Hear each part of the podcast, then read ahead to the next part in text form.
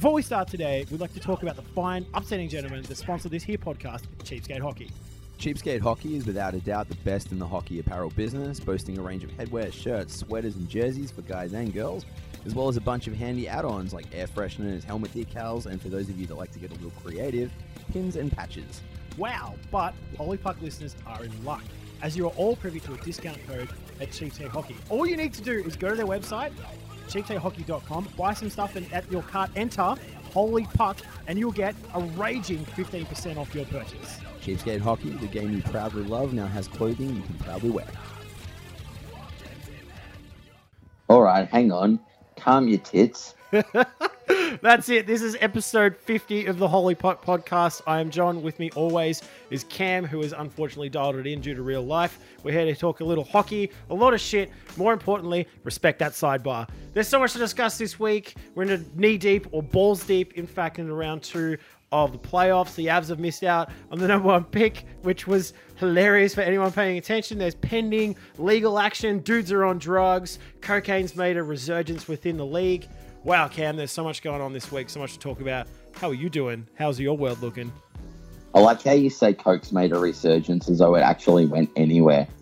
Yeah, well, I suppose this isn't this isn't 1982 Brooklyn. That's the thing. I get. I you may I, I make a good point. You make a good point. Yeah, let's move on. I don't make good points. I make great points. That's what I do. Yeah, with this hair, how dare you? How dare you? No, you're right though. There's plenty to discuss both on and off the ice today. But um, yeah, and, and, and I actually don't even know where to begin with some of it. There's so much outrage in Dude. so many different areas of the whole world at the moment. It's just I was talking to somebody about it today about the the grand scheme of the sporting pyramid and how you know in North America it's very much football and then baseball and and then the NBA and how hockey's forever pissing and moaning about oh you know we're the shitty little cousin and we need to catch up with the NBA and we need to do this and we need to do that. Stop making so many bad decisions. I'm. You know what? I agree, and I have to say though that content this week has not. It's, it's it's it's all been great. Like, and there's so much to talk about. I don't know if we can. We haven't it we in. haven't struggled for content. It No, it's. I mean, it's the playoffs. Um, ridiculous things have been said. Hats have been eaten. Um, Pens fans have torn up memberships. It's just been phenomenal all week. And I got I got to say, there's I'm nothing short of having a good time. Like, I, I always have a good time anyway, mainly because I'm stupid. But this is great. Like, this is really really good. Like, er- But do, do, do you ever find yourself trying to? So, like, let's say you're trying to explain hockey to someone who's not a hockey fan, right? And you tell them all the all the good obvious things. They're like, "Wow, that sounds really cool," and they get a little bit interested, and then they read an article such as the the whole Niskanen and Crosby thing, and everyone just goes, it, it, like everybody gets Forest Whitaker eye. yeah. Like they look at you, like like you're trying to explain it to a coworker, and they read that article and they look at you, and you're like, I don't get it. They're like, none dude- of none of this makes any sense. And I- if there's an on ice penalty, why isn't this happening? Or why is this happen? And why is this person outraged? And you're like, I don't even know how to explain it, dude. Like Yeah. everyone's a fucking idiot. Yeah. And then they look at This- you and they go, Are you a fucking Yeah, idiot? okay. Yeah. Everyone's Yeah. a fucking idiot. I think you, you. too are a fucking idiot, and now I'm no longer interested in this sport. Like, if people could just watch the game, they'd be like, you know what, red hot, I'm all in. And then they just delve a little further, and the entire charade around all things NHL will give you Forest Whitaker eye. It is Oh, it's it's it's just going nuts right now. So there's so much to talk about. Um, th- this week is just gone crazy. Uh, the internet has literally blown up. Like there's so much content going on right now. If you're if you're if you're not even watching the game right now and you're only watching your feed, there's almost as much entertainment coming out of the internet right now in regards to hockey as a as opposed to what's actually happening on the ice, which is also interesting. So it's it's just going I, crazy. I, I don't know what's more exciting playoff hockey or reading articles posted by pissy members of the Pittsburgh slash greater hockey media just bemoaning the treatment of person X and how this is a Oh, conspiracy the butthurt theory. is just so like, huge. It, it, it, doesn't it doesn't read like it's been written by a like an accredited journalist anymore. No, it reads like a four-year-old who's it- on a it- it- tirade. It looks like someone's eleven-year-old got really upset that their favorite player didn't win oh, it's and they just they've spewed it onto a page. it's actually gone crazy. Like it's it's just it's just ridiculous. So you know, do, do you want to get into it now? Or do, well, let's just get into the quick and not so shit hits, and then we'll- then we'll then we'll revisit because I feel like this we just we just need to get through the through the, regular segs, and then we'll get into it knee deep because All I'm. I'm I'm prepped and ready, but I, I'm just oh my god, there's there's too much. So I'm gonna kick it off this week, um, because I've been getting constant fucking Kovalchuk updates. And let me tell you, every fucking day Jim sends me a fucking new dog shit rumor. He's going to the fucking he's going he's going to Vegas. He's going to, to Jersey. He's going to the fucking Rangers. He's going to the Habs. No one cares. So Yeah, for, those, is for those of you playing at home, by the way, Jim is John's unfortunate looking younger brother, has possibly top 10 worst haircuts of all time, easily. and is, and, and, and to his credit, bless his cotton socks, is a diehard, diehard New Devils, uh, New Jersey Devils fan through thick and thin. Yeah, and and and so therefore, the fact that that Kovalchuk is coming is has announced to the world somehow, obviously through his agent, that he wants to come back to the NHL next year. He was pre- prepped and ready to go, feels good, and wants to revisit negotiations for the 17-18 uh, season.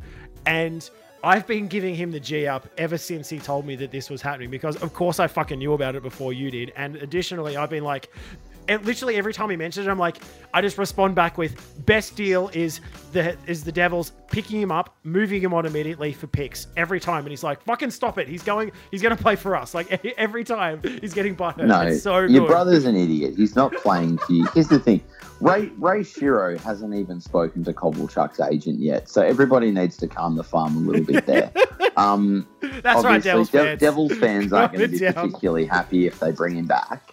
That's obviously going to be a sign and trade. It just depends what they can get for him. But I mean, his value is going to be significantly diminished anyway because if every other if every other thirty teams knows that you are forced to trade him, they're just going to lowball the shit out of you. Yeah, yeah, they're obviously gonna sling him for like a medium, medium like pizza and coke combo, like in, in regards to co- player contracts. But that being said, like he's he has suggested he'd like to return, and I think this is probably going to be one of the funnier things to play out because, I mean, obviously it's going to tie in with some sort of Vegas deal or three way trade, and I think that's great. And I feel like additionally why devils fans all up and about is because they've literally had nothing to talk about all year because i mean how many articles can you read about taylor hall like Well, here's the thing though.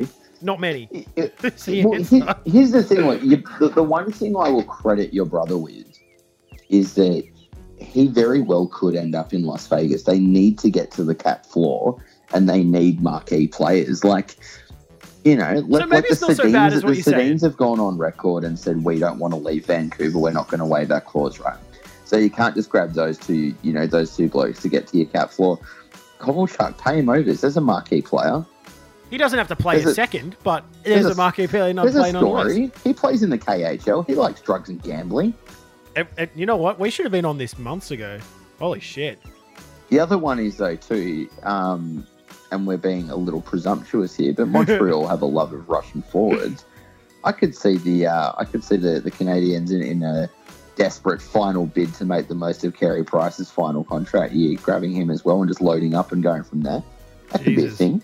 Jesus, that's a that's a that's a like a hit and hope slash swing and a miss in one. It's like watching someone Well, fall very- over on It's very Montreal. Uh, Well, it's like someone slip and fall on like wet concrete. Like you know what's going to happen, and you know where they're going to fall and break their collarbone or something, but it's going to be worth it nonetheless. Don't laugh at that, man. I was walking in the city two years ago when it was raining, and some guy near me slipped and fell on the concrete. And because he was such a mook, he grabbed out onto me for support and dragged me down with him. Thankfully, I landed on top of him and he broke my fall, and he was really hurt. well, you're not a small dude.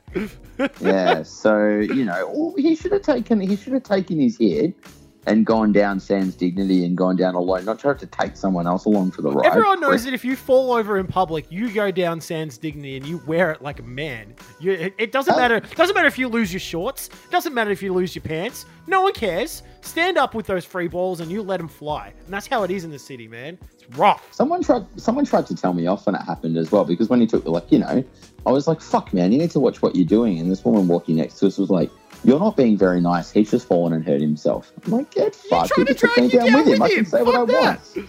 Yeah, fuck that guy. Oh my god.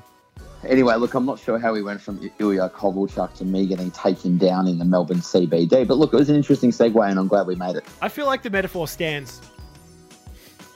Yeah, look, I've got no problem with it. Um, speaking of com- completely useless tidbits, uh, apparently the Buffalo Sabres are asking around the league, and I think it's at the point now where they're, they're pretty much wanting to speak to anybody who could potentially fill their vacant GM slot. There was literally 10 to 15 people they've reached out to whose names I can't remember, but the one that had me in stitches Oh yeah, this is probably they, the best one. they, they asked Arizona if they can speak to 27 year old John Chayka, who's only one year into his job. Like, I love the rationale. They're like, look, Arizona had a tough year. We're going to see if they're desperate to part ways with them. In Arizona ownership like, no, no, no. We bought this guy in with a long term, big picture plan. We're not firing him after seven months. That's something you guys would do. We're not doing that. yeah, I'm, I'm big on this. I love the I love the strategy. What do we do? Um, let's just talk to every fired GM for the last three years and see what they're up to. I just I reckon they, they they just did like a um they did a general mail out right. They just exported the company's address book and sent it out, and it had a just had a GIF in there that said GM wanted just on cycle, Yeah. and they were just they waited for the replies, and They know, got no one. some they got some good replies back. Like Dean, Dean Lombardi's like, dude, fuck yeah, get me in for an interview. Unfortunately. So was Dean Lombardi's nine-year-old nephew, who also got the same email. I was like, "Yeah, I'll take the job." yeah, yeah. I I do feel like more importantly though, it would have been like the board's all sitting around like, okay, what do we do now? We've complied with Jackie, we've fired everybody. What do we do about the GM thing? Because we really need one of those before we can pick a coach. And then like everyone's sitting there racking their brain, like, what do we do? Like the board's sitting there in the boardroom, they're like, well, fuck, I don't even remember when we hired the last GM. What do we do? And then the intern's like, don't we just Google it? And then so he just like Googled like fired coaches and then they just emailed them. I feel like that's about as much preparation as the Buffalo Sabres have done recently. Oh, sorry, the Buffalo Well- Icons have done lately. The the great thing about them um, desperately needing a GM before they can make a coaching appointment is that the longer this takes, the less awesome their coaching selection is going to be, Uh, yeah, and subsequently they're going to waste another year on young Jackie Boy's contract, which is great. It's Oh, great. it's great for everyone. news for It's everyone great for everyone. in Buffalo hockey. oh yeah, yeah. Like uh, you, you're absolutely right. Like the longer you wait to secure a decent GM means the longer it's going to take to secure a decent coach. You really need like the combo deal. So I feel like Mm. that, that that they're so far and away from actually getting something good. This is going to be so good for the next few years. Sorry for the the, the greater city city of um of Buffalo. You know, I mean, it sucks for them, but I mean, at least they got Eichel. Nothing says desirable location like a team that's totally shambolic from the top down. well, funny segue. People who aren't shambolic from the head down, the Hart nominees have been announced uh, earlier Huh. this week, and the, so far they are Sergei Bobrovsky, if you're in fact aware of who Sergei is, Sidney Crosby, and of course Connor McDavid. McDavid, oh, Connor McJesus, Ugh. Connor, Mc, Ugh. Connor McDavid. Guys, it, it's official. John has taken a role as some kind of runway MC. Connor McDavid. He's trying to trying to zhuzh up Connor Connor McDavid's surname. Keen. Hey, so who have you got? Uh, I would say Connor McDavid. I mean, surely he's the single most valuable player to the team. Like the very definition of MV of the Hart Award is the most valuable player to their team. Like Sidney Crosby is obviously incredible. There are other incredible players in Pittsburgh. Sergei's had a great year, but so have a number of Blue Jackets, namely Cam Atkinson and whatnot. Um, and you know Zach Werenski. But you look at the Oilers. Let's be honest. No Connor, no Oilers. Surely the, the logical extension of that is he is the MVP. Yeah, absolutely. And that, I, that was the obvious name out of my out of that list for sure. Like I don't know. I, I feel like it almost feels like they might, in sympathy, give it to Sid now. But I I feel like you, you can't look past McDavid, and they love Big Day Day. Like they've they've been all about him for ever since he joined. So Look, this is a, this is a pretty crass oversimplification, but for me, it's really simple. Look at the Oilers before McDavid was drafted, and look at where they're at now. Yeah, I feel like they're just it's pretty basic. So Works it's, for me. it's, it's, it's, pretty simple. Pre McDavid draft, they couldn't get out of the NHL cellar even with multiple top picks. now, Post McDavid drafting, they are currently leading a Western Conference round two final series, playoff series, I should say. yeah. So what you're really saying is, before, bad. Now, good. Look, Like- if I was to deliver a Las Vegas Golden Knights style PowerPoint presentation, Yeah, yeah. i.e., it wouldn't launch properly Yeah, and the overhead projector would die. And so if It you had to a lean on on. Flip chart butcher's a- paper. a- You're like- It'd be, a, it'd be it'd be a picture of a tire fire, yeah, yeah. and that would be pre Connor, and then it would be rainbows and unicorns, and that would be post Connor. It'd just I like, think the answer is obviously Connor. yeah, just be like literally two pictures. Good, bad, good. And look, e- even Bad. even if there was even if there was reasoning for Sidney Crosby getting the award, you've got to look at it big picture, right? The NHL again, in all their desperation to maintain market share and continue to grow in in, in America, cool. You've got and you've got a very young, absolute hotshot stud of the game who's going to be around for twenty years. What can you do to market him to a wider audience? Like Connor McDavid needs to be, you know, Odell Beckham Jr. He needs to be Manny Machado. He needs to be, you know, Steph Curry. yeah, Like they Give need him that, a they need that visibility, and you know, Give him a trophy. an MVP award in your second year in the league. That's a pretty good way to get started. yeah, yeah. Give him a trophy. That's all we're saying. Give him the trophy. Let him be the poster child that he so obviously deserves and already is, especially in Edmonton. Um, and then this is great. This is great. Speaking of things that are great, but only for our own enjoyment. My God, what is happening down in Florida? My God. So, for those of you who aren't aware of what occurred in Florida this week, other than most notably a few dumpster fires on the way there, Michel Therrien interviewed for the Panthers head coaching gig this week. Cameron, let me start by saying, Whoa! My That God. makes my that makes my brain hurt so much, and there's so many people I feel sorry for down there. Like I love Aaron Ekblad, I love Keith Yandle, Alexander Barkov, Nick Bjugstad. There's so many good, talented young players down there who are fun to watch, who are going to do a lot in the NHL. Oh, yeah. and who are, who are like genuinely explosive, exciting talents. And Florida's like, hey, you know who we should interview? We should interview a coach whose track record would young suggest that he's really Yeah. good at taking high-powered defensive players and turning them into very defensively responsible, Grinders. however boring grinders, and then not supplementing the offensive firepower in any capacity and the team bottoming out. Yeah, and basically destroying the the I guess the the the, the twilight not the twilight years, but the actual meat and potatoes years of dead set superstars, and basically wasting away their careers. Cool. It's actually it's actually incredible. Like I look at this right, he would walk into that team, and he'd be like, "Oh, Barkov, first line center, absolute absolute phenom." Yeah, Talent and say and hello to the fourth we're, line. We're, we're going to put you on the fourth line, Yeah. and I want you to be a defensive zone face-off specialist. And he's like, uh, "But Michel, I score sixty points this year." He's like, "No, now you're going to score no points, Yeah. but you're going to be very good at defensive zone face-off- face-offs." And he's like, "Why? Why would you? Why would you do that?" And and then everyone in the locker room is like, "Oh, it's because we hired a shit coach in the offseason. Oh, So he walks over to Uh. Keith Yandle's locker, right? And he goes, Keith, Keith your who? bread and Who butter has, has Keith- for Keith most Sandals. of your career been manning the power play. You're very good as the point man on the power play. We love that. Look, we're not going to have a power play anymore because what we want to do is just give away lots of silly penalties and be on the penalty kill a lot. And I just want you to sit on the bench and earn your $7 million there. Does that sound good? Does that sound fun? He's like, oh, yeah. And you know what he does? He, so he took off his skates, threw on his sandals, and just went to the beach. Because what else? Oh, is do? that is that because his name's Keith Jandals? It is. It is indeed. It is indeed. My God. So, so absolutely, it, it, it's absolute insanity. it's Like, actually I raining shit. Like it's There's a lot of good coaches off the market, but for the life of me, Anyone I- else, I, please? I, am never going to understand the NHL power brokers' insistence on recycling dudes who've proven they can't do it, as opposed to giving someone else to go like, like, you, like if you're a It's season ticket old holder for the boys. Panthers, Stop talking if, if you're a boys, man. season ticket holder for the Panthers, right? What would you rather see? They give it a crack with another option, maybe it doesn't work out and you're only a year behind, or they try the same old shit and it doesn't go anywhere again. Um, if I was a fan, I would go for option A. But if you're an old boy power broker in the league, mm, feels like you recycle it and make it boring, and then therefore make the team non-competitive in three years. Thoughts? Like if I'm a Flyers fan, right, and you know things didn't go particularly well this season, but I'm not going to sit there and criticize management and go, "Oh well, fuck them for getting a collegiate coach in." Like, what was your other option? They go, "Oh yeah, fuck them, they got a collegiate coach." They should have made. No, at least they gave it a crack, though, eh? offer. Like, at least they tried something. No, at least Like, they've tried a something- little bit of effort. At least they've tried something different. At least they've tried to mix it up a little bit. Like the Yotes bringing in a young coach, a, a young a young GM. Genius. We've reported them many, many times. In fact, we reported them earlier in this show.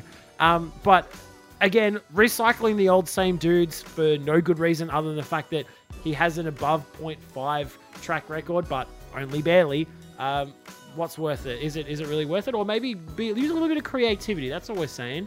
I'm not saying give us the job, but you know, I'm not. I'm not gonna lie. I wouldn't. I wouldn't turn it down. The, the NHL sounds like a haven for white men over the age of 55 who are creatively redundant.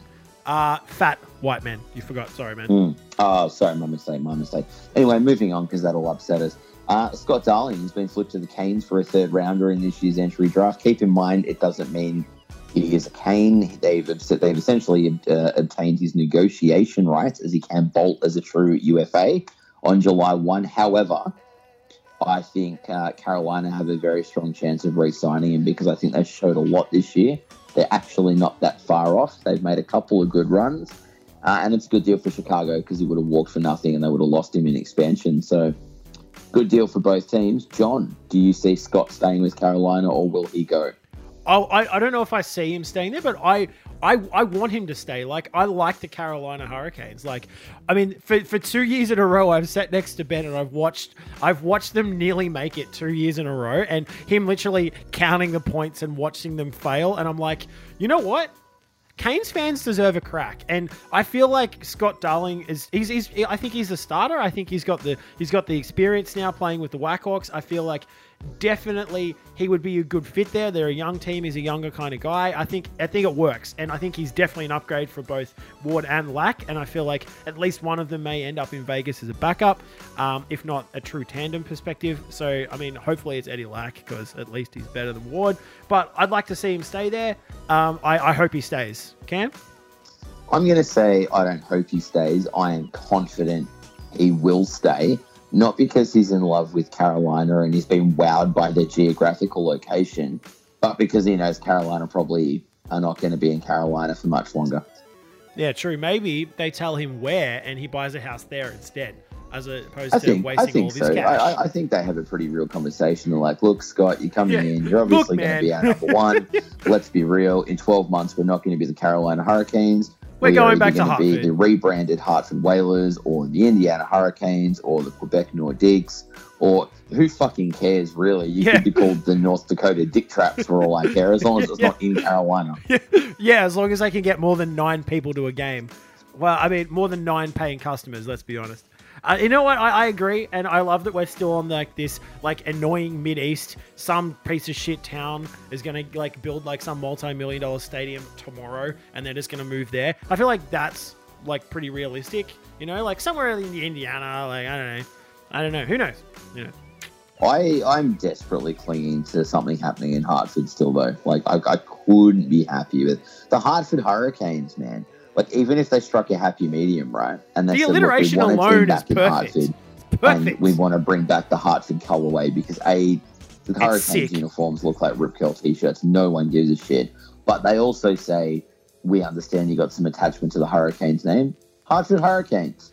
Oh, Sick. the alliteration alone is like just asking for a sweet, sweet uni. Like they'll obviously update everything. It'll just be sick. I, I would, I would get a jersey for sure. Yeah. Hartford Hurricanes. I'm into it. Yeah, Get you are. board. Yeah, you are. You knew it.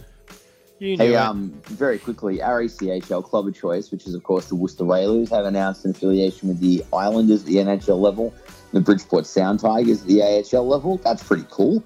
Also interesting that a team from Massachusetts has now formed an affiliation with a team from New York. yeah, that is weird. Does that suggest something on the move, aka the Islanders, perhaps? Hmm. You be the Uh, judge. No, look, I don't think that's. I don't think there's anything to read in there. I just think it makes sense for them. I mean, let's be honest, like they're you know they're not that far apart geographically, so I I understand that it's not a huge inconvenience to send players up and down. Um, It's an annoying I train think- ride. I think you'll find. yeah, I just I, I just think it's really interesting. All the you know, 100 years of Boston New York sports rivalry, and now you've got a Massachusetts team with an affiliation to a New York team. A lolly lol lol lol. Yeah, yeah. Speaking of all things lol lol lol, we got it right. The following coach has been announced for the Jack Adams Award this year, and they are Torts, Babs, and Todd McLellan. What do you mean we got it right? You've been championing trots and old mate Brucey Sauceface all year. you know what? I'm sad that Brucey Sauceface didn't get a crack. But that being said, his team like bowing out in straight sets probably didn't help his chances. He was so salty though when they said He's who, always who was the better team, and he's like, "Well, we were. We just didn't get the bounces." And then you review the data, you're like, Wrong. "Fuck, I think, the, I, I think no, no, but like, I think Minnesota actually were the better team. Jake Allen just killed them." Yeah. And if Jeezy's not playing well at the minute, eh? Oh, oh my God. I don't know what they do in Minnesota, hey, because I kind of feel like like they were very heavily loaded up for this run. Martin Hanzal uh, reportedly said flatly he's not going to re-sign with the Wild. Um, Parise and Suter are another year older. Um, obviously, due to the expansion draft rules, they are going to lose at least one very good defenseman, like because they've got Brodin, Yeah, yeah. Dumba, Scandella. They've got all those dudes. So they're going to lose one of those kids. So they're going to be down one of their defensemen. They're going to, or, um, you know, parts of their core are going to be significantly older and Parise, Suter. Koivu's certainly not a spring chicken. Um, do we feel that the Minnesota Wild's best shot has now been and gone? Jeez, you're not far off, hey. I mean, I feel really bad for him because, like, I feel like, I mean, if anyone's going to get upset, it's going to be Brucey. But I, you, I feel like you're right. Like, a lot of their core is super old now, and like, especially a year on, um, they didn't do very well last year. This year, it's uh, it's not what they expected. I feel like the, the whole organization is going to be kind of like, well, we've th- kind of thrown everything at this. What do we do now? Like, it's I think it's it's more than a regroup. It's a fuck. We haven't we haven't even got past it yet. Like they haven't they haven't got to the top of the hill yet. Like they run out of steam halfway through. They're like, fuck. What do we do? And I don't think Well, they've got the answers. I don't think that group's got the up answer. against the cap like Chicago as well. So the Blackhawks are obviously crippled by the deals that they gave to Kane and Toews. Minnesota's not that far off with the fat money and the very, very, very long term deals that they handed to Parise and Suter. So, you know, they're in a fairly similar position as well. Um, and look, they do have a lot of young talent. That's fine. But I kind of feel like the young talent's been playing behind enough matured guys that. And uh, what am I trying to say?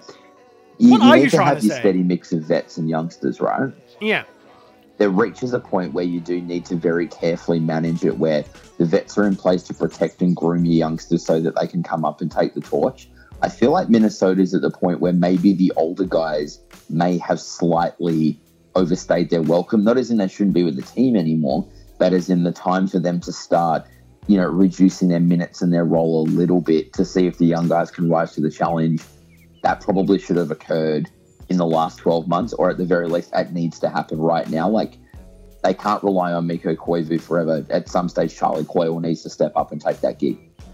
Oh, absolutely, man. But I mean, I'm just looking through their their their cap space, their available cap space in the minute. It's kind of fucked. And additionally, they have a lot of dudes they need to re-sign for next season. Like they've got one, two, three, four, five, six, seven. They've got seven or eight restricted free agents coming up for for re-signing at the end of next season. And the fact that they also have three, five, no, six unrestricted free agents coming up to the next year. So you can see very clearly that this year was designed for for a, a run, a deep run too, because literally Hmm. they they they can't fulfill the contracts for the next year based on the fact that there's there's dudes that they, they're gonna, definitely going to lose. Like like for instance, Granlund is go he's looking to he's going to be walking next year.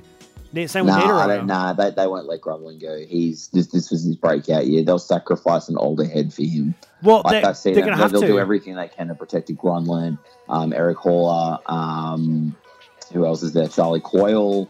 Uh, those kinds of dudes. They're going to have to. This this could be that bite the bullet off season where it's like, do we have one last run where we probably make the playoffs and get bundled out with the old boys, or do we commit to the young guys and send the old boys packing? I feel like, like we've been talking about all year, um, I feel like this is the time to maybe let someone like a Pominville walk because he feels five. No, they can't. He's got a he's got a no movement clause. Is They my don't- understanding. but they can choose not to protect him. No, that's not how that works. If he's got a no movement clause, then you are forced to protect him. Uh, I don't know if he does it. You know what? I will look into it a little more. And by that, I mean I'll do it later because we've got more things to talk about that are more interesting. Bear with me two seconds because I'm looking at it right now. So, Yeah, you know. Pominville. He's got a no trade clause, no movement clause. Oh, he's fucked. So he, he- yeah, he has to offer to waive that for them to move him. oh, And no he's also chance. the, he's also the No joint chance. oldest player on the roster. no both chance. 34 along with Koivu. Oh, no chance. That's and, and he's contracted, if I'm not mistaken, until 2021. Oh, Yeah. That's that's that's a rough. That Because they need to, because like they need to protect. You've got Coyle, you've got Granlund. You'd want to protect Nino Niederreiter. You want to protect Jason Zucker. Um, yeah, Eric Hall, like I said. Yeah, it's just Uh, it's and then crazy. at the back end, look at that. You got Suter, Spurgeon, Brodin, Scandella, Oh, I know it's it's so deep. Like all of those dudes are solid defensemen. Oh, so you're know, going right? to lose one to two of them. Exactly. And so, based on, I mean, this probably isn't extremely interesting listening, but what I will say is based on that, you can see very clearly that this is a team that was custom built for a good run this year and it hasn't paid off. So it means that they're going to have to completely rethink their strategy moving forward. Like they're going to need to totally rethink what they're going to do and they're going to have to rethink the strategy for like you said is it time to do a slight retooling and perhaps miss the playoffs next season um, rather than have a crack right now? Because the, like unlike, unlike with other teams maybe this isn't the chance the time to go for it because let's be honest this team with the coach that they've got isn't built for winning. Like they it's just not going to happen. Mm, I don't know, John. I don't know. It could be anyone's game. Who knows Hey, I've got something else I would like to talk about, if that's okay with you. oh it's more than okay cam this is this is your show have at it son Oh, thank you. So, we talked about this a little while back, and we've waxed lyrical about the NCAA and players not getting paid. And now, this week, they have announced that a $180 million lawsuit slash class action has been taken out against the OHL on the grounds that OHL players have received less than minimum wage. The lawsuit is to cover back wages, overtime, and vacation pay. The league's three US teams are exempt. Figures show that the players on average have only been paid $35 a week for up to 65 hours of work, which is a gross breach of Canadian employment law.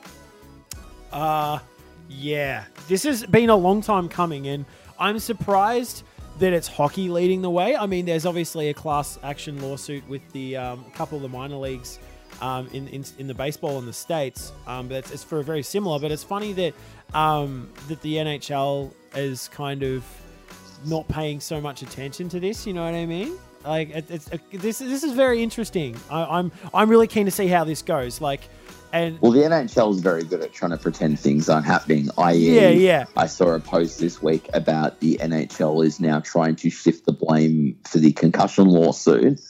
They're now saying the guilty party is actually the Players Association. And not the league. And the league saying we've been advocating for safety measures for years, and it's the association that's fought us on it. This is the most ridiculous thing. This is like the time that Trump posted a, uh, a what would you say, a surreptitious photo of someone, and then his response was, "She started it." Like this is a four-year-old's argument. Like, oh, but they they've been stopping us from. No, they haven't been stopping you from doing shit. You're the fucking governing body. Stop it. Um, and I why- really, I really want some insanely rich group of businessmen to swoop in and say we are starting a rival league and we don't care for your traditions and fuck it. Like Yeah, Adam just Silver, the them. NBA commissioner, is an absolute legend, right? I would love Adam Silver to say, you know what? we're in. I'm not a, I'm not a hockey guy, but I'm a good businessman and I'm not an asshat. I will, I will be a dual commissioner. I'm going to do the NHL, right, or whatever it's going to be. Let's say they call it the the the GHL, the Global Hockey League, or whatever the fuck you want to call it, and everyone he, he gets all these power brokers in and all these very very wealthy people, and he says, you know what, this is absolute baloney. We've got a great product, and they're fucking it up. We're just going to start a rival league. Let's go. Let's pull in all our favors. We've got new TV deals, and we're going to usher in 30 new teams. The LA Kings, find the Kings can have them. The Los Angeles can have them. We are now going to start a team called the, I don't know, Los Angeles Sick Cunts. Who gives a shit, really? and just have at it, right? I mean, it has and happened before. at it. It Just had- have at it. it happened before with the World Hockey League, and it failed miserably. But you know what? World Hockey Association. And Yep. technically, it didn't fail miserably because they did force the NHL's hand And they got and bought they out. forced the a merger. they got bought out in the end, right? So, and you know, maybe not far off. But I mean, I mean, After, by the way, after League Power Brokers famously said we would never consider a merger with those people. and they're like, we're like, and they're like, you know what? We see that action, and we'll raise you ten. But look, back onto this OHL thing. So the OHL's So- position is that that the players are amateur student athletes, and that they can't afford to actually play their pay their players what they would consider to be minimum wage, and that they, they get all the benefits of being a student athlete, such as you know the we give you the board and we give you the the training facilities and we give you the, the this and the that. pay your players, man. Like that, they're, they're, you're essentially treating them like indentured servants. Pay them, pay them the cash. I- Avoid the I Fab like, Five I like situation. when you and I take different sides to an argument. really? Well, I'm not just going to jump in and say pay the players because we, the public, don't know enough about how this all works. And hear me out. Oh, there's there's obviously a lot of factors here, but I, I feel like they need to be paid more. That's all I'm saying, right? Well, I I saw a quote today, and I can't remember who it was. It was actually from a former NFL player, and he said, "Here's where we're all fucking up." And it's the first time anybody said it like this, and it's actually stopped and made me think. He said, "At the moment, we class our athletes in in two black and white categories, and it's as simple as that. It's you're an amateur or you're a professional. If you're an amateur, you don't get paid. If you're a professional, you do get paid." And he said that's where we're making a mistake because student athletes are not amateurs nor are they professionals. They are a third standalone category of athlete, and we need to reevaluate how we deal with them and subsequently introduce a entirely new model for them. They're not an amateur, they're not a professional, they're something else. We need to stop trying to hammer the square peg into a round hole and trying to fit them into either the amateur or pro category. They're their own category. Let's build it from there.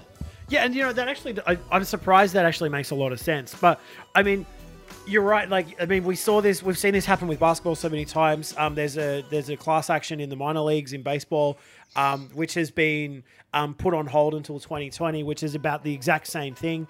Um, where players who are playing in the minor leagues, such as the um, the OHL, uh, are not. Uh, they believe they're being wronged because they're not getting paid. Well, maybe maybe it's not they're not being paid. Maybe it's that they're not getting paid for what they consider to be valuable work. And so maybe you're right that there is actually. a a- another consideration, the fact that well, they're student athletes, and that maybe we need to actually think about how we go about paying them and what the rules are about that. Um, I, I- think thi- it's one interesting. thing that's got me scratching my head, and it seems so simple. No one has been able to present a budget yet. As in, there's articles all over the internet about these issues, and there has been for years about uh, collegiate athletes and the junior players aren't getting paid enough. Blah blah blah. And then people turn around and say, "Oh, well, they get paid their board, and they get paid this." Can someone please just publish a spreadsheet onto an open source website for us all to look at, which has a few very simple categories, and it says, right, here's what per player, here's what they they cost us on a weekly basis. yeah, where's this? Where's the account food, spreadsheet? utilities, equipment, transport, any other logistics, on ground expenses, medical, dental, yeah, yeah, yeah, yeah, Mate, yeah. I Just manage publish, a publish spreadsheet fucking every budget day. onto a website. How and hard if the is it? budget shows that each of these people costs us six hundred and ninety-two dollars a week. Well, then they don't exactly. But we again, we we're, we don't have these facts. Like if if if, if, if to to get a player on the ice in the OHL, if it costs a thousand dollars a week, well then perhaps that could be eaten up as part of a salary, or perhaps that is the operational costs that are worn. Who knows where it lands? But at the end of the day, like nobody knows how much it costs. And I mean, teams are different. Like all teams have different operating costs and so on. But it, there is a, a, a basic figure that it costs, such as equipment, ice time, such as training facility. And there are there are a, a, there's a there's a I guess a baseline cost to getting a player out there, right? Particularly in a, in a I, I, league I that don't people even know if paying it's for. that though, because here's the thing. So some dickhead, let's say his name's Don Cherry, his, his, his contribution to this conversation was, yeah, well, a stick costs a thousand dollars these days. So if you want to, if you want to start paying these junior players, it'll kill hockey. Well, no, sticks don't cost a thousand dollars. Some of them cost a thousand dollars. Most of these kids are playing with three to five hundred dollars sticks. Don't be a dickhead. Anyway, my point is though, they say right. Um, you know, it costs us X amount to house them in this market. I'm sure every market's different. It is Every market would have different rental costs. It does. My God, that's how rates and markets this work. And that. So break My it down God. market by market. What are your costs? Is there a oh. better way to do it? If equipment hire, if, sorry, if equipment fees are, are what you believe to be the backbreaker in your budget, surely somebody collectively can negotiate a deal where you are buying in such mass quantities that you are you are getting vast discounts and you can bring your, your operating you- costs down that way. would you Like, suggest that I perhaps used to they're do already this doing shit for a living. It's not hard to make a budget work if you hustle it in the right manner. and that's what has that's what has me ticked off, right? Because they're obviously already doing that. Like no organization in the world that's been running for that long doesn't have this stuff in place already. And I know how much they charge for tickets in certain locations, particularly in Vancouver and Toronto, to see these junior junior clubs play at the junior level when they play in same size stadiums that the Canucks play in. Like Mm. it's not. It's, they're not doing. They're, they're not having a hard time of it. Let me put it that way, right? And so that kind of bothers me. Wherein these are these are teams that are being run like organizations. Like they, they, they call themselves an organization, not a team, right? And that, that worries me because then you've got guys who, I mean, we saw this, like, I mean, I keep coming back to it, but we saw this with the Fab Five, like all those years ago, but they were getting screwed. I mean, it's not, it's not too far off. Like, I mean, the players are obviously like, well, everyone's wearing jerseys. I'm in that jersey yet I'm not seeing any return for the effort that I'm putting in, other than, I mean, yes, I'm trying to play, play for a spot in the NHL, and I might already be on a contract, but their day to day living, they're probably thinking, well, fuck, it'd be nice to be able to, you know, go out for a nice meal or something.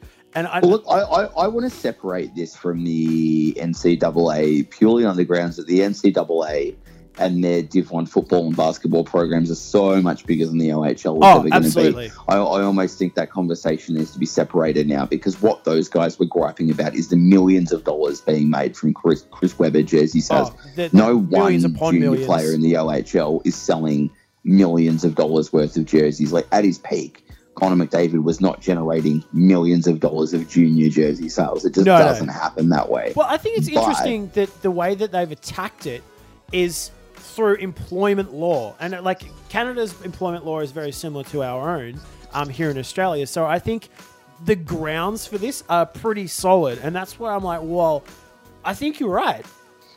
Produce a Well, couple of this- spreadsheets. Look at this like Show a us touring what's band up. budget, right? So if they're saying we pay all your expenses and then you end up earning thirty-five dollars a week, Yeah, that's not really much coaches. Like, so if, if you're a fully operational touring band and you go into a, your equipment is covered as part of the budget and your flights and your on ground transport's covered and your visas and your accommodation and all those things that are also covered for a hockey player.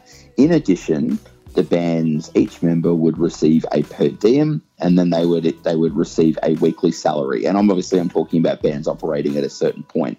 So if a band in Australia who is capable of putting a thousand people in a venue per night can have a functional budget where on top of all those costs they're getting X amount of money, why can't that be done by a large scale organization in Canada? Yeah, I, I totally agree. Like, it feels like they just don't have good spreadsheet game. And luckily, Cam, we have phenomenal spreadsheet game because being being I I guess an IT nerd has in real life it, it actually gives you some real life skills such as being able to balance a spreadsheet and being able to show earnings versus losses for the financial year and what your projections are for the year ahead. It's not that hmm. hard. I do this. In fact, I just finished it for next financial year. Two weeks. This this this week coming. Actually, I will be having it finished. I put together a multi-million and dollar look. budget, and I'm I'm not going to spend over that because I'm not a fuckhead, and I'm going to be able to pay And- all my staff. And look, we're obviously simplifying it a little bit. Are we but the point remains is that I I'm not going to jump on and say pay your players and pay them this much money because and, and I, I would like to see a little bit more information as to how much this will cost. The other thing you need to remember as well, these are junior players, right? Are they? Correct. So let's like yeah. So this is the OHL. So players yeah, it's between juniors. 16 You were right. players are between 16 and 20. What's the salary that's paid to a 16 year old working at Burger King in Australia? I don't know, like thirty-two thousand, I'd say. About thirty-two thousand dollars, Yeah, which give or is take. about five hundred and seventy dollars a week, let's say, Give or take. which is around fourteen or fifteen dollars an hour. Yeah, ish. So, so do we just need to bring the players in line with minimum wage laws across North America and pay them fifteen dollars an hour? Yeah, well, I mean that's that's what I mean when I say pay your players. Like I feel like there's just there's I feel like they're resistive, but I mean I I have seen you you've seen these teams and you see the the stadiums and stuff that they play and you see the money the potential earning factor that they do have. Um, I, I think that there's there's obviously a few old boys that have done quite well for themselves, and I feel like let's just produce a couple of spreadsheets. Let's do a, a couple of PowerPoint presentations, and let's just nut it out, man. Like let's let's play mediator in this situation. Do you want to actually commit to that? Well, look at this, right? Minimum wage, fifteen dollars an hour on a forty-hour working week, six hundred dollars a week. Let's say they're not going to get paid overtime, and their additional perks package. So their perks package, rather than company bonuses, is their equipment and their housing and all that shit. I reckon you and I should sit down. Let's legitimately work out I feel like we could work it out, and we all the taxation shit we have to for the various. yeah we can do that. We'll There's, there's, a, there's a tax calculator. We could easily knock this out. We could knock this out in like 25 minutes and commercial. Like this is easy. Yeah, I'm into it. All right, before we delve too far into um, basic economics, because the OHL seems incapable of doing so, How? do you want to talk about? Do you want to talk about drugs? Uh, I would love to talk about drugs, but not the drugs you're thinking about. I would love to think. I would love to talk about the non-performance enhancing drugs. I'd love to talk about what uh, what the, the league would consider quote unquote recreational drugs and how in which the league is choosing to enforce their policy. Which let me start by saying was written by a four-year-old in crayon. All right, so let me lead off with a quote, and we'll go from there. So, complete hockey news, as always, posted a rather belting, uh, a belting series of quotations and comments, and it reads as follows: All NHL players were tested for recreational drugs, including marijuana and coke, for the first time this season. The NHLPA has confirmed to TSN. Players who test positive are contacted privately and asked if they need help. It's only players convicted of a drug related offence that are automatically involved in the league's substance abuse program. The NHL and the NHLPA decided in the change in policy in July due to growing concerns over a rise in players testing positive for cocaine. My God, color is shocked. This is probably one of the most hilarious recreational drug use policies I have ever read. And keep in mind, I live in Australia where the the uh, recreational drug use policy of the AFL is quote unquote "don't dog the boys." Full stop. That's literally it. Um, and so- However, however, I will say though, that policy has changed somewhat since Collingwood had two players receive two-year bans for testing positive to coke, as there is something of a murky area now where they're not sure if coke is purely a recreational drug or if it's got performance-enhancing benefits. Uh, yes, which is one of the reasons why they're using it. And additionally, there are a number of other drugs which fit into this cam as well. One of them, which would, I feel like, I don't know if, I don't know if ice is the right word, but definitely hardcore fucking meth is included in there as well. Yeah, well, it has to be. All right, so look, from the top, here's how you can look at it, right?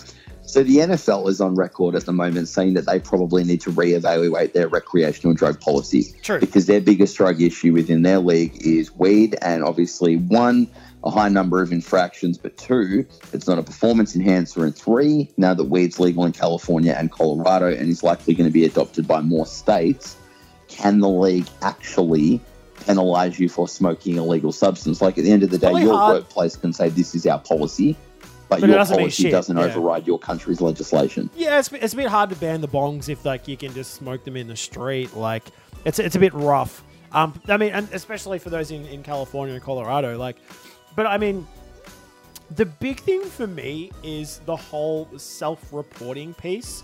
Like, so they'll they'll hit them up and be like, "Yo, so turns out we know what you've been up to at the weekend, pal.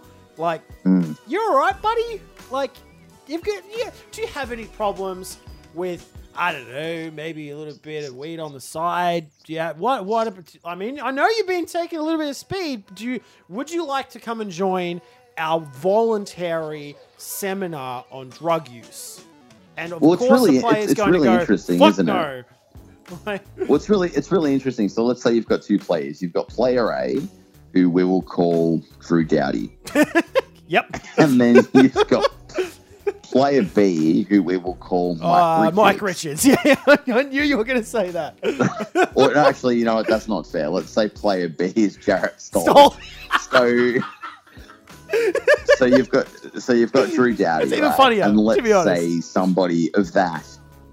Let and I'm obviously not suggesting Drew Doughty does No, any no, of but this you're- in you're- his spare time at all. God no, I wouldn't mean, do that. yes, you're but let's say oversimplifying it, but whatever. somebody of Drew Doughty's standing. So Yeah, I'm yeah. saying they're playing in what you would call an A market Yeah, in yeah. a big city with a party culture Who's an A player? and he's a and he's an A plus player. Yeah. And let's say they tested positive to an illicit drug, but they never had any kind of drug related offence. They hadn't driven their pickup truck into a Tim Hortons. yeah, yeah, yeah. So They, they, they, it's a, it's a they- pat on the bum. tried and, to smuggle yeah. oxy over the Canadian border. Yeah, yeah. You would call them and you would say, "Hey, man, we're a little worried, but legally and policy wise, we can't actually ask you to join the drug program." Yeah, but would you and like to? Person Would you be interested says, in maybe? Get Maybe a little absolutely bit. fucked. Yeah, yeah. Like, and so oh, obviously the, the league doesn't do it. Obviously, through their agent, they have a conversation like, yeah, we're kind of worried. Like, so we did this drug test, and like, I mean, yeah, it's it's illegal and shit, but like, doesn't really go against the policy. So like, look, there's a seminar that's run on Tuesdays. Not saying if he if he wants to join or not, but he definitely can. Like just if you know we, we have we have donuts and coffee. Just just come along. Like if you wanted to, don't have to, but just you say if you wanted to come, you know where it is. You know what I mean? And Well, yeah. You know And what I then mean? you've got player B, which let's say they were called Mike Richards. Mike Richards, and let's just say you wanted to take I don't know three handfuls of oxy into Canada. Yeah, and they would call you and they'd say, "Look, Mike, we don't actually care if you say you're too busy for our drug program. You've broken the law, and now you have brought public shame to the NHL brand. You You are coming to Tuesday and if you do not, you will be expelled from the league. Thank you." Yeah, yeah. So he, Mike Richards is there. He's definitely at the Tuesday nights at, at the at the local church gym. Like, let's be honest. And I and I mean, I I, I feel like that. Unfortunately, that this kind of dog shit policy promotes that. Oh, but they're a really good player, or oh, but you know they're you know they're a, a big market player in a big market, and so we need to protect the team. Like, I don't I don't like this this self-reporting, not mandatory thing. I, I, I don't like it. It doesn't work for me. Um, and All I, right, well, I, let, let, let me hit you with some questions then, because I know and it's very clear you don't like it, whereas I'm trying to be a little more devil's advocate here. I'm going to put on my we shouldn't be demonizing people, we should be having a conversation hat because I'm a bit of a hippie. Yeah, yeah, I know. All well, right. I, I know how you were going to approach it, so come at it. Let's do it. All right. Question one for you. Can the immediate effects of cocaine be considered a performance enhancing drug, at least in the short term? Uh, I believe they've done studies, and it, the answer is yes. So, subsequently, if cocaine does have performance enhancing effects, should cocaine use be treated under a league's recreational drug policy, or could you be cited as a performance enhancer and subsequently dealt with that way? Well, good question. I feel like you have to lean on the league's policy for that. And unfortunately, Cameron, if I was to look at the league's policy, you would notice that it's dog shit. And so, unfortunately, that's not necessarily uh, answerable as to like if you look at what the league's actually leaning, what they what the league's policing. It's very difficult to say yes or no to that question. Okay, okay, that's interesting. All right. What if I would put it to you like this? Some would argue that there's a lot of bankers, for example, that spend all day doing lines and they don't lose their jobs. So why is this any different? Ooh, that's a good point. Well, I suppose, I mean, if you look at it this way, like it's a sport. Like you're not supposed to be cheating. You know what I mean? But that Is it che- is it cheating though? I don't know. What do you think? I, I feel like it's hard to. It's it's it's super hard. Like, I mean, it goes against I, the I, rules. I think it's situational then. Yeah. You said to me, what do I think? So if I, if let's say I were an situational, NHL though? player, right? like, how do you mean situational? Like for each player or each for each individual player in each individual circumstance? Yeah. So let's say I were an NHL player, right? Yeah, yeah. And I had a and I had a game on Saturday night at eight o'clock, right? Yep. And at 7:53 p.m., just before I hit the ice, I said I need to have a piss, and I went and inhaled half a bag of coke, and I was fucking charging, and I was flying up and down the ice, like like Usain Bolt had suddenly strapped on a pair of skates and learned how to shoot. Wow. I don't know Would if you that's say- is that racist.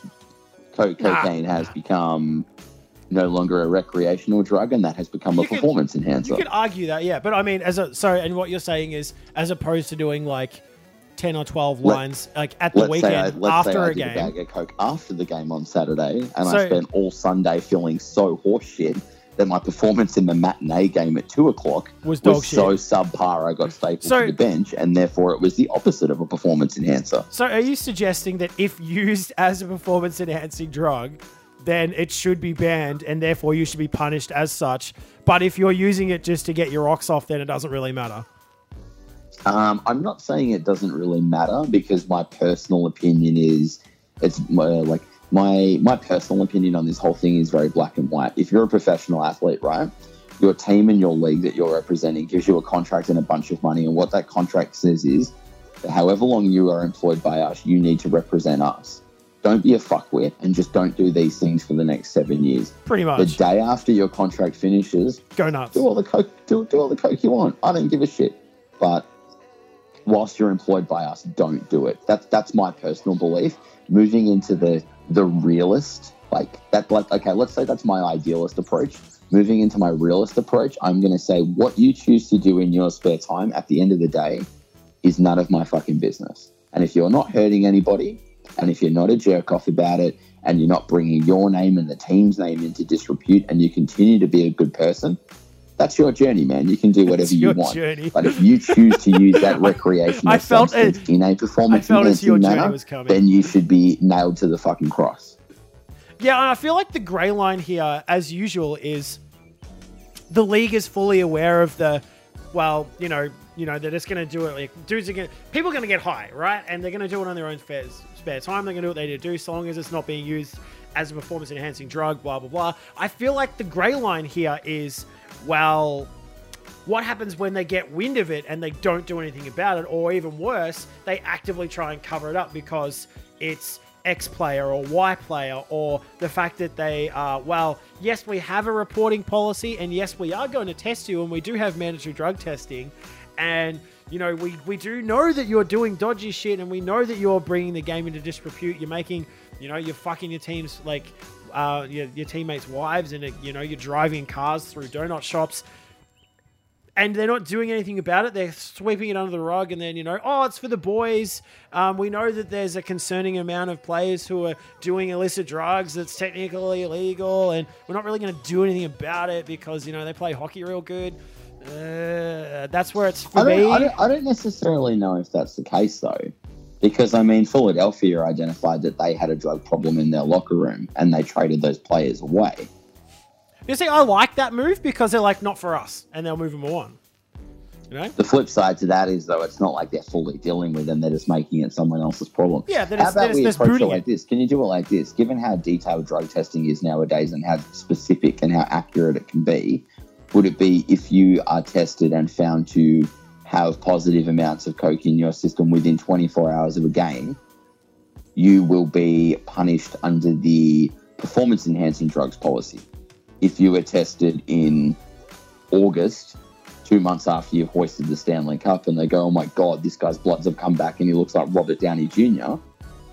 They go, "We are going to address this via the recreational policy because that's not actually impacting your play." Yeah, man, totally. I mean, I feel like the the old the old uh like oh you you've you've been caught, but you know we're not going to really do anything about it. Thing needs to change like pretty fucking quickly. Um, particularly when they've got a world code like that's like like the like WADA, who is an organization which is designed to stop this, and the, like it feels like in some cases they're actively trying to like you know maybe circumvent certain players from getting busted because of who they Mhm. are, which kind of worries me a little bit. I mean, it happens in every sport, but it feels like it's starting to happen a bit more now, particularly over the last few months and years. Players aboard, man. yeah. All right, look, I don't, I don't think we're going to get any closure on this tonight, but I definitely Why want to we? open this up a little bit. So maybe I'll write a blog, and I'm keen to get other people's feedback. But I think it's really simple. I think if you're pulled up on a drug test and it's within X amount of time from a game, and therefore from that they can realistically conclude that you were consuming cocaine in and around game time, and subsequently you may have benefited from its uh, So then you know, you're from its presence in your system, they can fuck you on the grounds that you have used it as a performance enhancing drug. If you get tested and you fail and it's in a time where it's not deemed to have been a performance enhancer, i.e., oh yeah, we found coke in your system, but the season doesn't start for seven weeks, then you get you get dealt with under the recreational drugs policy. Pretty simple. Well, maybe that works. Maybe it's an everybody wins scenario where they're doing more reporting and more policing, but in the right way, as opposed to not doing anything. Well, that's why I said it's got to be situational because, like drug use in everyday non sporting society, the worst thing you can do is just berate someone and demonize it. Like, you don't go to someone you're concerned about and say, You're a piece of shit. You know, you're doing blah, blah, blah, blah, blah. That's not going to help them. That's just going to drive them away. If you legitimately give a shit about these people and you would like to help them with what they're doing and say, Look, maybe you can make some better decisions whilst you're an employee of the NHL, berating them isn't going to do it for you. You need to have a respectful conversation. So what you're saying is, after talking it through, everybody's a winner. Uh, yeah, let, let's roll with that. no, I think you're right. I think the more that you know, I, feel, but I feel like the more the NHL can take take responsibility and educate, but at the same time, I feel like actively police as well. I feel like it's a good time. I feel like the NHL just needs to take a bit more responsibility, particularly the teams as well. I think they need to take a bit more responsibility. Um, and that that's a good thing though because it means that they're holding their players to account. But if they do it in a responsible way, and I think it's, it's, it's just better for the league, and it, and it means that obviously it will remove the yeah the boys scenario which we currently have, but doing it in the right way can only mean better things for the players in the league. So good on us for Cam for actually talking about something serious for a minute. I know. I can't believe we did it for that long. You know what? I need to get the serious out of my system. Let's tease the Colorado Avalanche for a minute. How, oh how do you oh my feel about God. that? This is probably my favorite story of the month. And I say that knowing that certain journalists from the uh, greater Pennsylvania region have said some ridiculous things online over the last few days. Hang on. So you're saying you enjoy the Avs misfortune more than stupid pro Penguins journalists making tinfoil hat conspiracies? Yep. I, well, sorry. That- let me let me That- let me. that's incredible. It is incredible because, let, so for those of you who missed it, and I don't know how you did, the the draft order this year, based on the the, the draft lottery of 2017, was this. So at position one this year was not the Colorado Avalanche, but in fact it was the New Jersey Devils. At number two were the Flyers, and number three was Dallas, and number four Number four was where the Avalanche landed, and Vancouver at five, with the Knights um, filling in their first draft at six, which let me tell you is just fucking golden. Like they, There's so much to take away from there's this. so eh? much. Like I guess actively tanking doesn't work anymore. like, Well, here, here's here's the thing, and a few people have said this already. Um, the What do you Avs didn't tank this year. They were just fucking they, terrible. They were just terrible. like It's- like they did, they didn't do a Toronto. They didn't trade away all their meaningful assets to secure picks. They didn't do a Buffalo, and they didn't have you know the the fans cheering for their last regular season loss. They they were like they, They were just might have been shit. trying really hard. They were just so incredibly terrible that they were probably the worst team in the NHL in the last 15 years, and they had assumed that that would get them draft glory. Of course, leave it to the Colorado Avalanche in the current incarnation to blow it in some so way, badly in a year where there really isn't that much talent at the top end of the draft. and still and still not even get in the top three. Like I feel like I mean I guess it's only one pick, but I feel like for them not getting one or two is completely unacceptable. Like and that being said, this is just this is just great. Like and and just a series of unfortunate events and them like actively trying but still being nowhere near. A, like good enough to compete in the league, they don't even get the number one draft pick. It's just, it's just, it's just beautiful, man. It's just, it's so Right. good. Here's here's what I want to see, right? So firstly, when it was announced that the Golden Knights got pick six, your GM GM gets on the phone to Bettman, right? And he's like, dude, we just paid Thanks, five hundred million dollars to join this lousy league and you couldn't even get me a top three pick. What the fuck?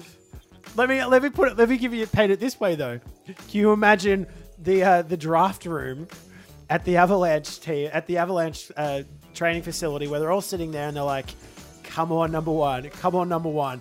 And then what the fuck, the Devils? And then you know two gets announced and three, and then four. Okay, four's not that bad. Five Vancouver, six the Knights. The the Knights don't even play have a whole team, and they got six. Can you imagine how upset they would be? Do you know what'd be? Do you know what'd be amazing though, right? Like, they've, So they've, Joe- won- they've signed Joe- one Joe- player. Joe Sakic and the Avalanche branch uh, top brass are sitting there, right? The brains and trust, get as it were. and they, they, they get pick four, and they're all cracking the shits, and they're throwing chairs around the room, and they're Yeah. losing it. And then suddenly someone hacks their TV feed, right? yeah, And yeah. it's just the back, it's just the back of a big armchair and like an old mahogany desk and dim lighting, and they're like, "Dude, what the fuck is this?" And the chair swivels around, and it's Patrick and he goes, "You fire me, and you get fucked." if only. I just I imagine that they would have been very upset, and, I, and that that just makes me happy because like in a in a tale of woe, like you when just when like Avalanche fans thought it couldn't get any worse, like not getting the number one pick for the year. Like oh my god that kind of stinks like you not only had Right. did you have the worst season on record for probably well i think it's the last 15 years they aren't they the worst team statistically since since 2000 like they're they're, they're like yeah, the they, worst they, they've got something like the worst goal differential in the modern era, or at least since the um, the turn of the century right le- at, at least since the introduction of the salary cap. I, I think I think that was the statistic. yeah which is Here's just terrible like. Here's what I'd like to see, though, and I know we've got some NFL enthusiasts that listen. So this week with the NFL draft, or last week, I should say, the Chicago Bears got wind of the fact that the San Francisco 49ers were looking at drafting Mitchell Trubisky, right? Now, this was an absolute smokescreen. There was no validity to do it, but the 49ers did such a good job of making Chicago think that they were going to go after their player that for the for the Bears to move up one spot from overall three pick to overall two pick, they traded everything. They absolutely mortgage their future, all their current picks, their future picks, just to move up one spot it's like to get draft this day all over kid. again And then the 49ers turned around and drafted someone else and said, Yeah, we never had any interest in drafting Mitch Trubisky. Why would you do that? it's what like I see happening it's like draft day two this is amazing is a desperate Colorado Avalanche outfit, right? oh they're gonna try and trade someone up somewhere is going to say to them, if you're not in the top three in this draft, you're not getting a franchise player. You need to do whatever you have to do To get number get one. that third pick Oh, of Dallas. God. And Colorado were Oh, going to go, God. oh, have, have Matt Duchene, have Ty Barrie, have, Take it have all. This, have this, take We my house, take my wife, take we my can't children, use it my- anyway, just take my take it. superannuation, take everything. we can't do anything with these fucking generational talent anyway. What are we gonna do? We're gonna fucking so trade they- away so three they, years They throw everything at Dallas, and Dallas is like, Okay. fine, give us nine players, your home and your firstborn, and we'll give Yeah, you okay. one ex, one fine. extra slot, and they'll do it, and they'll draft this person, and it won't work out anyway, and it will be fucking hilarious. Yeah, man. There's and there's nothing better than watching a hilarious soap opera unfold in front of our very eyes, and then for it to be Colorado Avalanche and for it to be their worst, in fact, the worst statistical year on record. It only just adds to the fun, and this this is just going to be so great unfolding. I feel like you're right that there's going to be some ridiculous trade up scenario, and that it's all going to go bust anyway. This is great. This is all great. There's nothing better than this. Um, my God, let's get on to some playoff hockey though, because Bef- holy Before we shit. do, there's one thing that I do find really interesting about this draft because there's not a lot that's particularly interesting to me because well, like everyone's many, kind of like, just like said, many people have said, this draft is not loaded with generational talent. The No, one thing I do draft. like though, with the Philadelphia Flyers moving into the second slot, and there's there's been some movement in the the mock draft rankings. So initially, the consensus number one pick was Nolan Patrick, yeah, right? yeah. he's been that, that for since the last draft. Everyone's like, oh, this kid's Yeah. coming. it's it's shifted a little bit now. So this uh, flex center right winger who plays for the Mooseheads, Nico Hischier, um, they reckon he could be of interest to the Devils. And I did a little looking at it last night. I did some analysis. It actually makes a lot of sense. And with the way the Devils are structured at the moment, and with Nico's ability to flex out to the wing, they could potentially drop him right onto their second line and have that second line of Taylor Hall, Pavel Zacha, and this Nico Hischier kid. Right? That that's quite the line what that would do is that would leave Nolan Patrick to fall to the Flyers, and here's where I think it gets interesting. The Flyers right now, down the middle, is Claude Giroux, Sean Couturier, Valtteri Filppula, and um, Michael Vecchione on the bottom line, right? Yeah. If you get a, a potential franchise center in the form of Nolan Patrick, Yep. Sean Couturier is a fantastic top line center. He's very much in the frame. He's, he's like a Bergeron line. He's a very defensively responsible, face off heavy defensive center. Could Yep. you bump Couturier to your number one center slot? Could you drop Nolan Patrick onto your second line between Dale Weise and Brayden Schenn? Wow. And then you've got Voracek and Konecny on your top line, right? And you give him Couturier, you give him something different. Does that mean that maybe there is some validity to these Claude Giroux trade rumors? And you say, right, we've got a really good defense coming together because you've got Gostas you've got Provorov, there's other defensive prospects coming through now. If Nolan Patrick is sturdy enough to center our second line, is Giroux the piece we need to flip to land us A, a legitimate starting goaltender, and B, maybe another winger? And well, I mean, possibly. I mean, this is a classic, you know, minor retooling, and maybe they make the playoffs this next year. You know what I mean? Maybe, maybe they just make it because I mean they only just kind of missed it this year. And I mean, Claude Giroux's taken up. He's got that OV money. You know, he's getting paid what eight plus mil or something like that. It's he's he's on that OV cash until who knows when, like twenty twenty I something. got I, I got one for you. You ready for it? Yeah, yeah. What do you got? Well, Ben Bishop's rights currently sit with the LA Kings until July 1, right? Then Yep. he becomes a UFA. Yep. Let's say the Kings find a way to get some money off their books, either via a buyout or they pre-arrange a move of one of their bigger contracts to GMGM into Yeah. the Vegas Golden Knights. I see a buyout coming. I Here's a good one a for buyout. you. The Kings find a way to free up some room and they sign Ben Bishop and they do a sign and trade and they trade Ben Bishop to the Philadelphia Flyers for Claude Giroux. Wow. You know what? I like this tinfoil hat thinking. This is great. Well, what do the Kings need? The Kings need a little bit of leg speed. They They need need, some distribution of the puck. They need some scoring. They need some vision. Giroux has had a down year. He is a very, very good player. Take some of the pressure off Kopitar. Kopitar, Kopitar can't be the only workhorse down the middle. No, right? No. That you, you know what? You're right. I feel like this is a, this is a great convo, and I feel this is definitely something that there. I, this is this is our classic tinfoil hat. Who's going to get traded, and what? Where's it going to go crazy? But here's the thing: it might just actually work. Like Giroux, maybe. I mean, I went to a Flyers game. He didn't look that great. He didn't. Maybe he doesn't fit there anymore. I mean, yes, right, yes, the Giroux- Flyers plans. Claude To, Giroux, current accumulated cap hit, 8.275 million. wow, that's huge, dude. That's But- that's OV cash. you, but let's have a look at Ben Bishop, right? What is he? He'd be on like. He was Ben Bishop prorated from there. memories, are it's around the 5.5. Yeah, yeah, but he, he would have been prorated on that on that contract. Though, so- Okay, this is interesting. He's accumulated daily cap hits now, obviously, because it's at the tail end. It's only a fraction over a million dollars. Let's Yeah. say Ben Bishop's obviously got a lot of gas in the tank, right? Let's say the Kings convince him to sign on for 5.5, Yep. and the Flyers eat three mil of Giroux's salary, and you do a straight swap. Ooh. Philadelphia down the middle, you go Sean Couturier, you drop Nolan Patrick in on the second line, you've got Valtteri Filppula.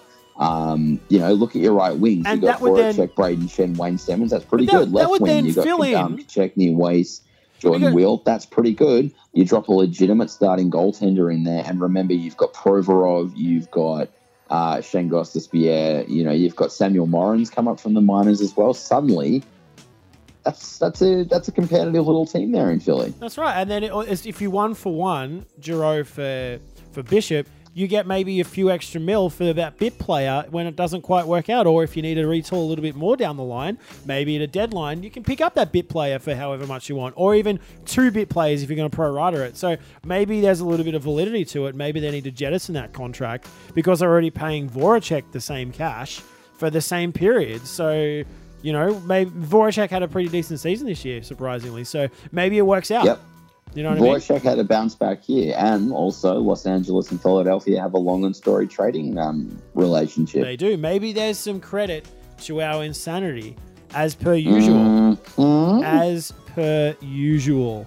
Anyway, um, so we've we've chewed up a, a- well over an hour. So let's get us into uh, we're, we're now knee deep in the uh, the second round of the playoffs. Uh, the East and the West. The West is going phenomenally with everyone getting behind those kids from Tennessee um, who are just eating it up right now, and they're looking super super dangerous. The Oilers are still in the Mhm. mix.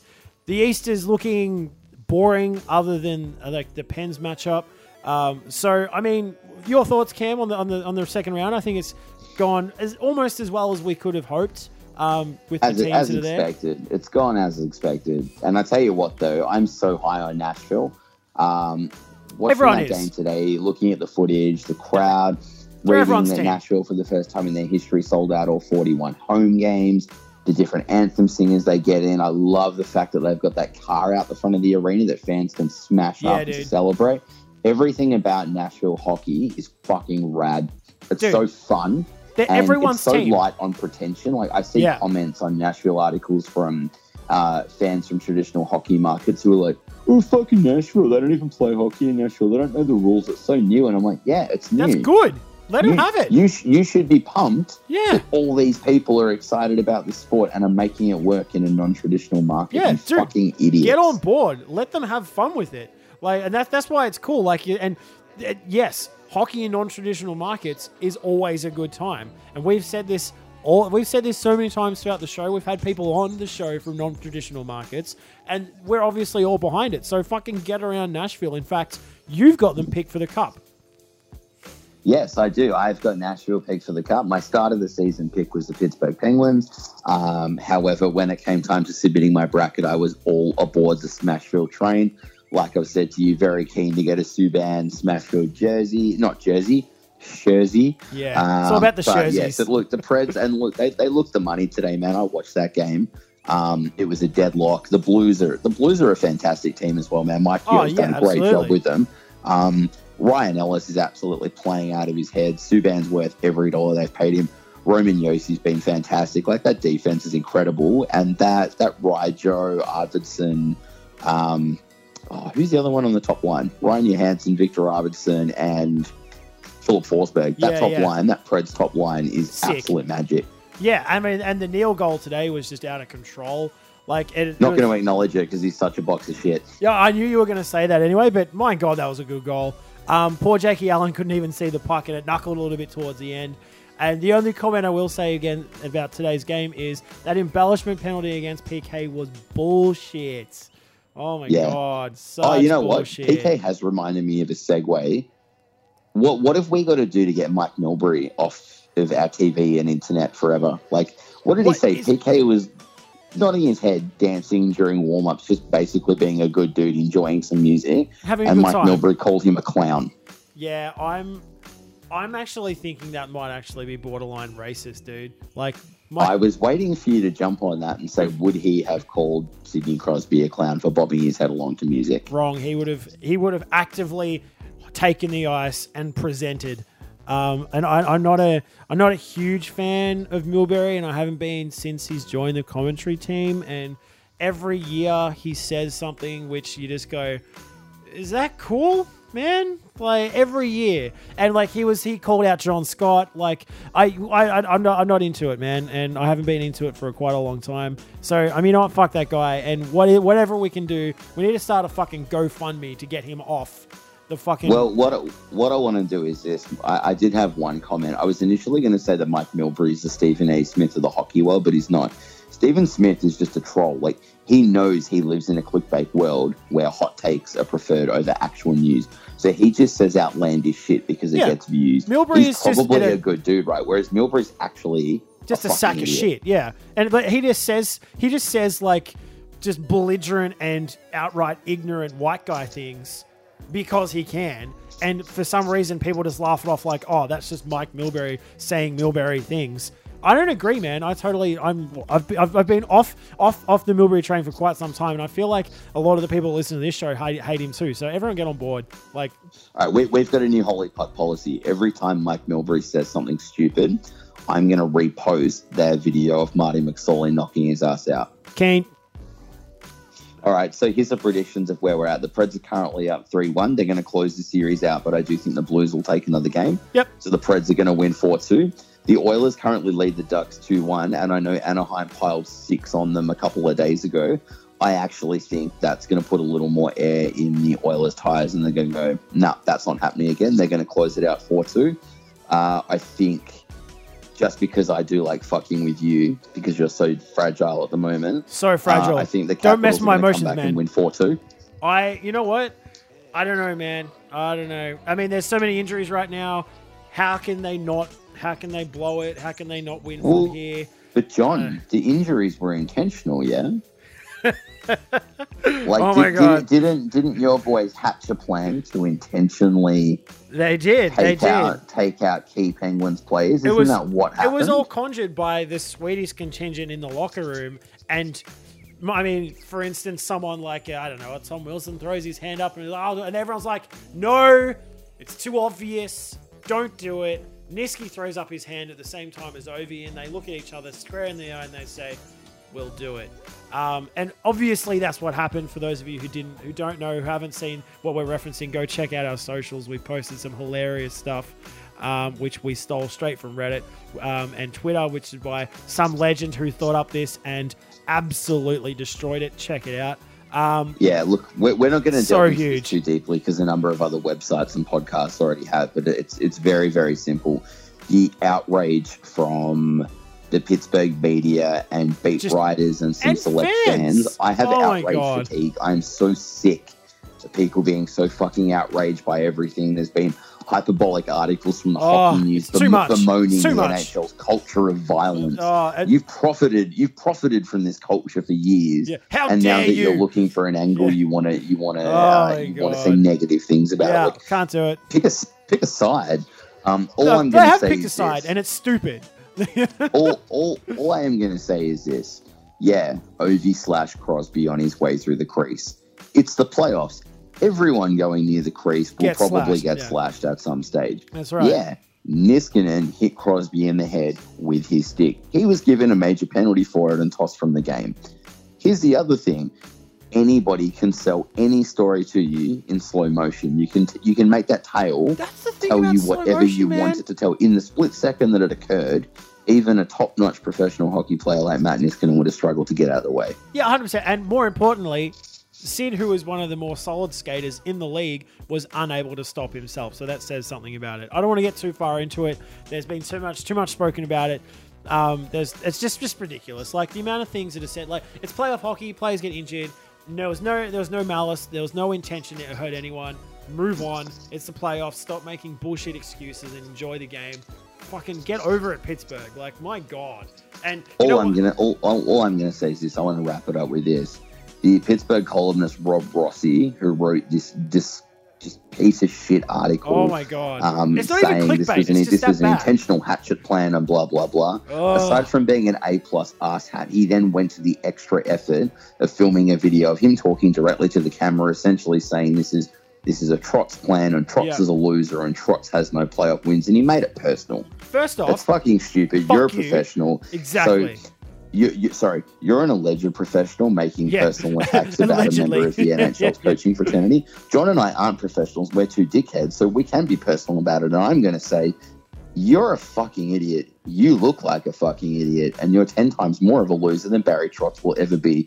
Go suck yourself off. I totally agree. And calling out someone who is very active in the charity community and very active um, with his own family and is obviously a family man and has a has a challenging family life. I don't think that's fair. And I also think it's not fair to call out someone who's actually just a good dude. Um, and I had immense I had immense respect for him back when he was coaching the Preds, and I always liked him. Um, and, I, I'm stoked that he's the coach of the team that I follow, and I, I think that's not really, it's definitely not cool. And I don't think any team in the, in the current NHL climate would actually go out there and say we're going to we're definitely going to injure this player and take him out of the game. And anyone that suggests that is a dead set knob, straight up. Do you know what I want to end it with as well? And for anybody in the greater Pittsburgh region who's getting up in arms about it, your team at one stage has employed Matt Cooke and Tom Sestito. And then Chris Kunitz had the balls today to say, I thought that stuff was out of the game. Chris Kunitz, who has done so many questionable things on the ice in his time, it's, it's unbelievable. Yeah, You cannot it. you, you cannot support a team that employs Tom Sestito and has employed Matt Cooke and then sit there and say other teams have poor off ice conduct and they want to take that poor behavior onto the ice and hurt your players. You've employed people whose sole purpose Is to hurt is people. to hurt other players Yeah. outside of the rules of the game.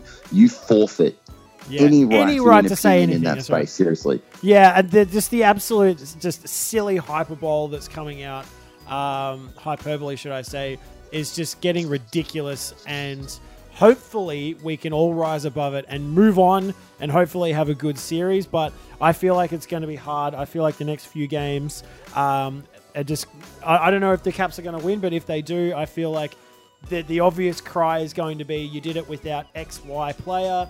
Um, there's forever going to be an asterisk if they go all the way, based on the fact that there's going to be butt hurt um, coming out of the Pittsburgh camp, and then other other teams who get salty will jump on board. I don't really care. I just think it's funny because there's more player, more more more fans out there who are getting butt hurt. But I feel like everyone kind of needs to just give it a rest and let the boys play. I don't know about you. God, I hope the Caps win it this year and we can call it the Asterix Cup forever and a day. Oh my god, I'd actually have a good time with that because like everyone would be cut. Like everyone will be cut. Like you know what I mean? Like I couldn't think of one person who's not going to be cut. And that that's actually what made, that kind of makes me happy. In a way. You know Very what I mean? good. You know what I mean? You get it. You know. Anyway, so we haven't covered the Sens and Rangers um, so far, but the, Because who cares really? But I think the uh, I think the Sens will still. Yeah, the Sens are going to take this series four two. I was gonna. Do you think the Sens are gonna take it four two? I don't know. I feel like um, the, I, I don't I don't know if the Rangers have a bounce back. I agree with you. I think the Sens are definitely going to win, but you don't think the Rangers are going to push them any further? Nah, Sens have got it four two. Sick. Yeah, I think Erik Karlsson is just Jesus. Can anyone in Canada not stop and suck his dick for a minute? Jesus Christ. Every podcast that I've listened to over the last few weeks has just been literally opening up. I mean, he's a great dude and all, but I mean, everyone's getting on the Karlsson train right now. Even I'm on board the Karlsson train. Stop being so negative. maybe, right. maybe I've read too much negative press today. You know what I'm saying? All right, you guys know the deal. You know where to find all our socials: Instagram, Facebook, Twitter, and Holy Puck Podcast. Yeah. Uh, and then we've also got holypuckpodcast.com. There's We a bit of, bit of content going on there. And also, John and I received a rather intriguing offer email today. There's a good chance you may hear us in a commentary capacity in the coming weeks for an AIHL game. Oh dear God, what have they got themselves into? Uh, probably a bit more than they bargained for, I would say. Um, so that's right. You can make sure you pick us up on all your podcatchers. That's iTunes. That's we're up on Stitcher, SoundCloud, Podcast Addict, Pocket Cast, Mixcloud, whatever else you can think of. You can hit us on. Um, make sure, definitely make sure you hit us on SoundCloud so we get them stats. Give us, leave us a review on iTunes if you can. It would be great. We haven't yet hit the threshold, so it'd be nice for you know at least my I'd be able to point to it when I go and see my mom and say, hey, look, I'm Insta famous. That'd be great. Um, what else? That's about it, man. This is episode 50. We've talked for a solid 90 minutes. Um, you guys have been asking for longer episodes, so here you are. 90 minutes of us blabbering about how much we hate Pittsburgh fans and beat writers, um, which is heaps, by the way, uh, in case you didn't, you weren't aware. Um, so yeah, I mean, round two is we're nearing the midpoint of round two, and I mean, a lot of all the teams look pretty good except for probably the Rangers. Um, which is you know sad in a way, but whatever. Um, I think there's a lot of storylines. If you're looking for a storyline, just have a look. Have a look at two teams, one in the east, one in the west. The one is the Sens, the other is the Preds. So many storylines, so much good feels. It's too, too much. Playoff hockey's crazy, man. Well, look, I would like to send you off with this. This is our 50th episode, and today also marks the 50 year anniversary of the last time the Maple Leafs won a cup. Coincidence? I think not. I also don't think so. So that's it, man. Episode 50 in the bank. Bye bye.